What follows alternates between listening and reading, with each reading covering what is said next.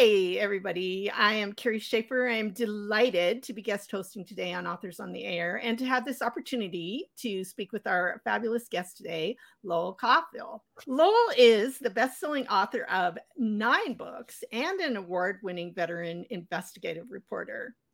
His research has taken him everywhere from the president's private living quarters in the White House to the dangerous confines of urban dope dens. Cauffiel's three crime novels have explored diverse characters and settings that range from a Detroit shakedown crew in Marker to the glitzy, corrupt underworld of the National Football League in Toss, which he co authored with former Super Bowl quarterback Boomer Esiason.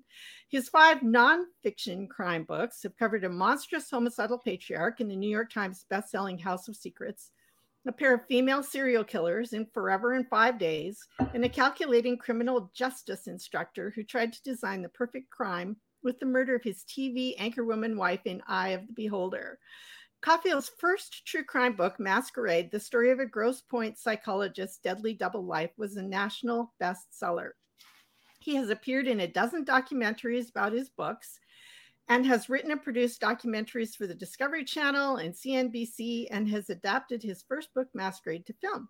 He now lives in Los Angeles, where he writes feature films and creates shows for television. Wow, that's quite a career. Yes, it is. it's amazing. So, um, Lowell, tell us just briefly a little bit about below the line. And do you have a copy you can show off to those of us who yeah, are on got, video? It's got a great cover too. It does. I love how little E drops down below the. You know, and and and when they designed the cover, they said that the book is really kind of a fun read. It's got some you know humor and kind of that Elmore Leonard style of uh-huh. humor, and so they wanted the cover to reflect that fun.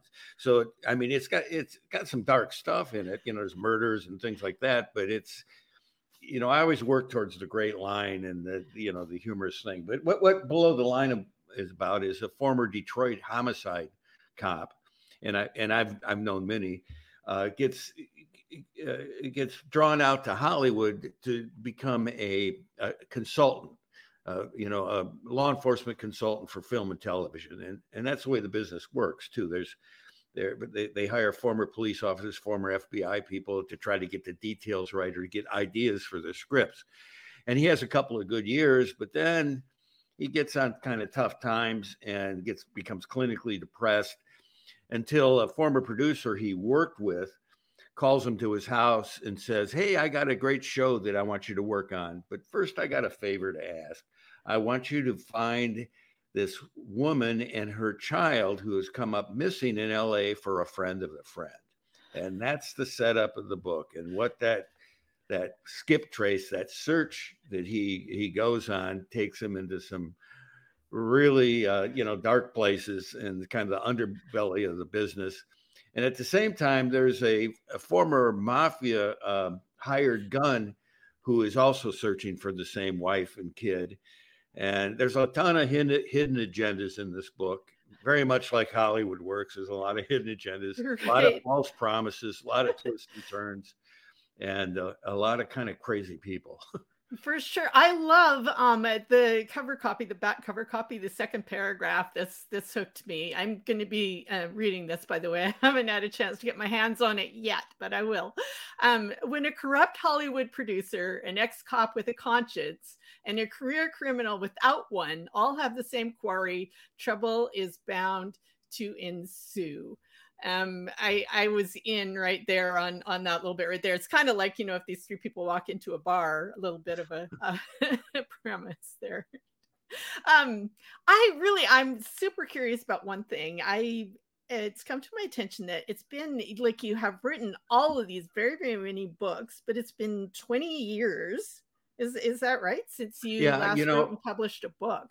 So yeah. what made you you know do this now well, I used to write a book every year. I was either writing nonfiction or uh, uh, fiction when I was living in Michigan, outside Detroit, actually outside of Ann Arbor, Michigan. And uh, I got sucked out here in the Hollywood myself on a similar kind of offer as this cop to adapt one of my books to film. And uh, I was a Great Lakes surfer, and the surfing's so good out here on the Pacific. And my daughter's an actress, and she was out here So I decided to come out here and write the screenplay out here and develop some personal relationships with some of the people. And I ended up staying. And um, so I spent 20 years working in uh, film and television, mainly uh, uh, creating shows and writing pilots that sold. I made good money doing it, uh, but they didn't get shot. They didn't ended up on TV. This happens a lot. It's, right. It's I, I understand the industry. The industry is crazy like that. So yeah, there's really no actual on. shows out there with your name on them that we could all go watch right now. Right, right. You've so this went on for like 20 years, yeah. and uh, then COVID hit, and um, everything kind of shut down. And I thought, God, you know, I miss writing. I, I miss novel writing and book writing. And it was a tough transition back because um, in film and television, you can't get inside the characters' heads. You know, you you have to show kind of what's going on or what they're thinking, but not you, you can't you can't have point of view. Whereas a novel, you're you you're you're in the character's head and have point of view, and that was a tough mm. transition back. But once I finally got the hang of it, I decided to take a lot of my experiences and kind of roll them through this this former homicide cop. I mean, I'm not a former homicide cop, but many of my experiences he experiences uh, in, in, the book. So I had mm-hmm. 20 years of, of, of research well plus what you're just really grounded in that whole i mean you've experienced all of those things. I imagine the duplicity of the the, the movie producers and um, just the sort of environment of um, la and the and the film world. I mean i've literally had a producer you know come up to me and say you know this town is going to snatch you up and take you right to the top. You know how many careers I've made here, and I'm going to make yours. And of course, nothing happens. You know, Did you believe him back in the day? No, no, no. I, no, I don't believe anything. Actually, you know what I believe? I believe my name on a check. That's yeah. what I believe. And uh, and I and I did. You know, I had a, a, a good film made, um, uh, Stockholm, which is uh, starring Ethan Hawke I developed that whole project. That is the bank robbery in 1973 in Stockholm, Sweden, that created the term the Stockholm syndrome.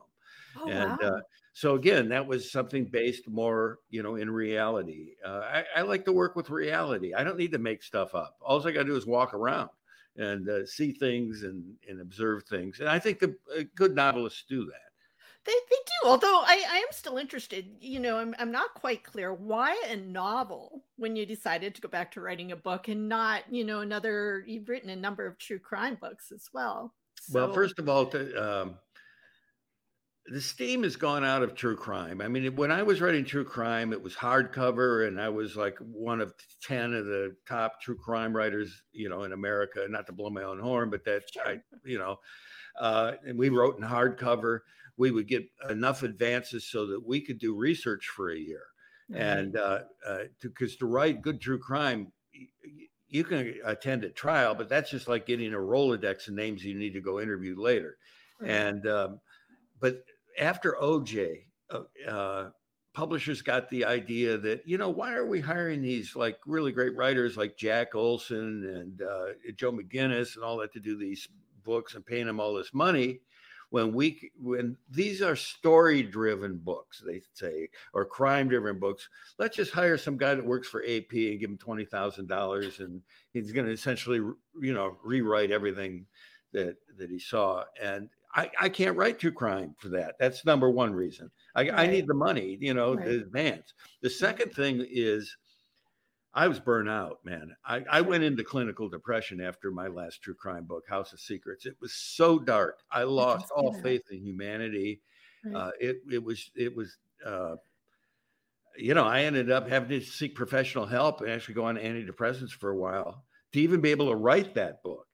Mm-hmm. The funny thing about House of Secrets is I was so disgusted with the story after doing researching for I think almost two years. I only knocked out I think 28 pages in two months. And I'm usually a six pages to eight pages a day kind of writer. Right. And I called the publisher and I said, forget it. I'm not writing it. But I had a book deal. And they said, well, we're going to sue you unless you right. I went on the antidepressants and suddenly came out of depression. And I wrote that book in two months, and which was incredible writing speed 10, 15 pages a day, because I just didn't want anything to do with it. Right. And uh, I said, Look, I don't want to see the cover. I don't want to see the book. You know, just take it, whatever. And about a year and a half later, like I Googled my name and I see my name in the New York Times. I'm going, like, why am I in the New York Times? I go there and I was on the bestseller list. and you didn't even know. oh my I God. I called the publisher. I called my editor, Paul Dennis. I said, Paul, I'm on the bestseller list, New York Times. He goes, Yeah, I know. I said, Why didn't you tell me? He says, You said you didn't want to hear anything. They were all laughing. Oh and my me a dozen roses and whatever. But but that's why I stopped doing true crime. I and I don't want to, you know, in my in a novel, I can explore existential things and that. Uh, uh, and I can make it come out the way I want. Right, right. You yeah. know, it, it, gets really rough when you're doing true crime. Uh, because like I'd be, I spent hundred hours with a psychopath who's murdered all oh these people, God. and I'd yeah. be there on a Wednesday interviewing him every week in prison, and then yeah. on Thursday I'm with the family of his victims, and they're crying right. and they're right. I'm, I'm, I'm, I'm comforting them, holding them. After a while, you begin to think, who's the psychopath? I mean, right. I, I'm two different people here. Right. And so that gets to be really tough. I'll tell you just one more little quick story. Yeah. The gal I was dating at the time, we went and saw the movie True about Truman Capote doing In Cold Blood, starring Philip Seymour Hoffman. And that, it, you know, that book takes this big toll on him, you know, he, emotionally and everything else. And so after the movie, the credits, my uh, girlfriend turned to me and said, uh, was that what it was like for you? And I said, yeah, try five times. Yeah. You know, he only did one. Right. So, right. Well, the thing about writing a book in in in the in show business, which is what it is, it's not show friendship; it's show business. I mean, some That's people true. think it's show friendship. You got to know it's show business. Absolutely. And, uh, uh, I think it was Agent Swifty Lazar said uh, Hollywood's the only place where your best friends stab you in the chest. But uh, uh, the interesting thing about it is it, when the when my agents started taking the book out to different publishers, the rejections would come back and they said, these Hollywood people are not making any sense. Their logic is flawed. And, you know, they're doing things that that, that no, no normal person would do, and so w- we can't get excited about that. And I thought that's the whole point of the book. That's what makes these characters kind of fun. Right. And that's where the fun element comes in. You saw that same kind of thing in Get Shorty, which my mentor Elmore Leonard, uh, I was good friends with Dutch. His friends called him Dutch. Uh, did in, in, in Get Shorty, and he wrote that book after he got taken down the primrose path out here for a couple of weeks, and nothing happened of it. And he came back and he wrote Get Shorty, the same kind of thing. Right, right, absolutely. So, do you have another, you know, are you planning another book? Is there going to be more of, you know, this main character, a series, or do you well, have anything a, else this you're is an interesting on? character, Edwin Blake, you know, uh-huh. uh, former Detroit homicide cop, Edwin Blake. And, you know, we're in a novel. You, you got to get the name right. I, I, you know, once I have a name, I can write a character, but sometimes it takes weeks for me to find a name. But Edwin Blake, and his friends call him Eddie. Eddie, what the hell you doing here? You know, uh, he sounds like a cop, you know, so yes. you, you got to have that name. Yeah. He's such a good character and he's so conflicted and he, he at times desperate, but he ends up always, he ends up doing the right thing, you know, and, uh, he, I, when I designed him, I thought this is a good series character. So Eddie has been knocking on my door lately and saying, you know, I want to do another book. So I think good. I might do another one with him yeah. and, and, develop him more and uh, take him into some other interesting places. Um, but a, a couple weeks ago, or a couple months ago, I was out at a place called the Salton Sea. I don't know if you're familiar with it. It's in California. It's this giant inland lake that's very salty. Uh, that used to be this. Uh, uh, it used to be this like world class resort, but it only lasted about five years. Then all the fish died, and the fish started stinking, and the resorts went to hell. And now it's sort of this dystopian area. And I was so fascinated with it. I said, I gotta get, I gotta put a scene out here or something. So you get ideas that way, you know. Oh by, yeah, absolutely. By traveling around, meeting people, and yeah. right. Well, and you've met so many people. And here's the other thing I'm thinking is like all of those interviews you did with the both the psychopaths and the families, um, and not to mention the investigative um, reporting that you've done. I mean, you have to have an absolutely fantastic understanding of human nature by now. You know that it would be kind of second nature almost for you to be able to create well developed characters and you know that just kind of flow into you yeah and a lot of things about you know in, in investigations and and I, I, get like i said i like to get the details right you know sure. uh, uh, uh, i don't know if i said this before but uh, the, writing a novel is is actually writing a giant lie it's right. the, the, greatest lie that are ever told uh, but it as every psychopath knows in order to get a, a a lie that's believable, you have to have all the details have right. to be truthful. Right. And so I really work hard on the research end and getting, you know, my books have the real restaurants, the real locations. I don't make up like imaginary cities or, right. you know, things like that. Very different than me. I'm always making stuff up just because details are hard for me. But um, that's one of the things I love about uh, Kellerman's books, for example, in, in LA, is he always takes you to these amazing restaurants and neighborhoods and places.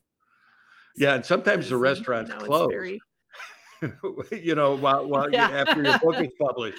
And sometimes they're they become very popular. But I've I, one couple of the locations in the book closed between the time the book was, uh, you know, submitted and published. Uh, so there's a little bit of a historical record for a couple of them you have no control. you yeah. have no control over that, the opening right. and closing of restaurants. So that's great. Um, if people are trying to find you and follow you online, do you have a current social media presence that we can tap into? Well, I have, I have a website, lowellcauffiel.com. That's C A U F F I E L. No relation to Holden Caulfield. Uh, so it's lowellcauffiel.com. You can get a lot of information there. Okay. I have a Facebook page, uh, author's page, but I don't pay a lot of attention to it. Uh, I right. think the best thing is to go to the you go to my website, and the links are there. I've also got a YouTube channel I just started called Lowell Cauffiel's Primary Sources. I used to write for Rolling Stone and Creem magazine back in the '70s. I've still got these tapes from famous musicians like Jeff Beck and Stephen Stills and that. And I'm starting to transcribe the tapes, or actually uh, put the tapes into YouTube so people can hear these interviews back in the 70s with me as just a young guy, like, you know, interviewing them. And uh, there's some be some material on that too. All those links are on my website. Wow, so that's fascinating. So you interviewed musicians, and I think we have to talk about that too. If um, any of you are watching the video version of of this, you will see guitars in the background and um, little. You obviously have an interest in music that goes beyond interviewing musicians. Yeah, I spent uh, in Detroit. I had a blues band called the Progressive Blues Band. Uh, we we were on the scene there for about 25 years. Uh, when I moved out to LA here, though, I stopped. Uh, uh, I, there's not there's blues musicians out here, but not like my Detroit pals. Right. And and I sort of you know you start to mellow out down here, which doesn't make any sense because there's nothing mellow about it's LA. It's mellow. insane. You know, I mean, you're fighting traffic all the time. There's a line in the book that says, you know, people fighting, you know, fighting to the death over one car length. You know. I mean, it, the the so-called laid-back LA lifestyle ends at the pavement, but culturally you start to it's something about the sunshine and the palm trees and that start to mellow out. So i've been i'm now playing more uh crossover jazz or smooth jazz uh kind of in that thing. And i have an obsession with buying guitars too. I'm up to 12 now and do you, uh, do you have a favorite? Are you allowed no, to have they all have guitar? a different voice. You know i right. mean the fenders tend to sound more feminine the gibsons sound more masculine. Right. And uh you know it's it, it's it i try i have to kind of avoid guitar shops if i go in and i pick up one and the way it feels and everything and it just says you know i'm going to buy it so. Right yeah. So in um in below the line does any of the music make it into the book at all? Um below the line do i have any uh, uh, no i don't have any musicians in there. I don't have any i have a uh, the girlfriend of edwin blake is a former roller derby queen and she plays a key part in this book. She's in recovery. uh, you know, from uh, alcoholism and drug addiction. She became addicted to uh, painkillers from all the injuries as a roller girl, oh, and uh, and she's sober, and she's sort of his conscience. Uh, uh-huh. And all my books tend to feature, my novels tend to feature 12, somebody's in a 12 step group. Uh-huh. Uh, you know, and that comes from my own experience. I've been sober, clean sober for God, 38 years. So that I pick up a lot of material there too. So, oh, that's there's great material there. I think, you know, everybody has a story and the stories that you hear in a 12 step group are fascinating. One more thing um, before we go, I, I'm I've been holding on to this and thinking it over. Um, novel being the greatest lie that you can tell and it's also in so many ways i feel like novels often kind of get more at the truth in in many ways than any other form of of writing as well because it's the soul of the book might be true even though you're crafting a whole great big lie yeah, you, I, you know, it, you, we're getting into themes now, and uh, yeah, uh, you know, and you you put your protagonist into a situation where there are op- many obstacles, and how he overcomes those obstacles reveal his character. But I think a novel's a lot like a screenplay. When you get to the end of that second act, he's kind of had his ass kicked really hard, right. and there's that whiff of death. You know, I mean, and yeah. it's only when he it's only when my character lets go of the thing that he's really trying to pursue his ego is kind of smashed that he can find the solution right. and I, I, that is kind of the existential search you go on um, at least I do with those characters. Uh, you know, you have to have your butt kicked to kind of get to the truth. Uh, you know, in, in real life, you know, how many times is, is people we have these ideas and it's it's only when things massively fail that we readjust and we if if if we're decent human beings, I mean if we're criminals or whatever, we just make it worse. But if if we've got any kind of conscience, we we we have to grow at that point, and we have mm-hmm. to find a deeper truth. And I, that's what you can do in a novel. You can do it in a crime novel. I do it in this fun novel. You know, he he eventually gets to the point then where he's got to change a lot of. He's got to he's got to change his percept his his uh, his uh, bur- the burning desire that he's had before, but he finds something that's much more valuable, and right. he prevails. So. Awesome. See, I love that. I I love how that and that is found its way into um, you know, I like you say, a fun sort of crime novel. So, um, this again, this is Authors on the Air. I am Carrie Schaefer. I've been having the great pleasure of interviewing Lowell Cauffiel. The book is Below the Line. It's out everywhere now where books are sold. I'm definitely going to be getting my hands on a copy. Um, thank you so much, Lowell. Um, I'm going to want to, you know, be watching for book two, and I hope that that uh, actually you're you're uh, Blake. It's Blake, right? Edwin Eddie, Eddie, Edwin Blake. It, he's. It sounds like he's got his hooks in you, and I know how that goes. So he will probably get his way, and uh, hopefully there will be another book coming shortly. Carrie, I really appreciate it. It's been great uh, talking with you. It's been a pleasure. Thank you.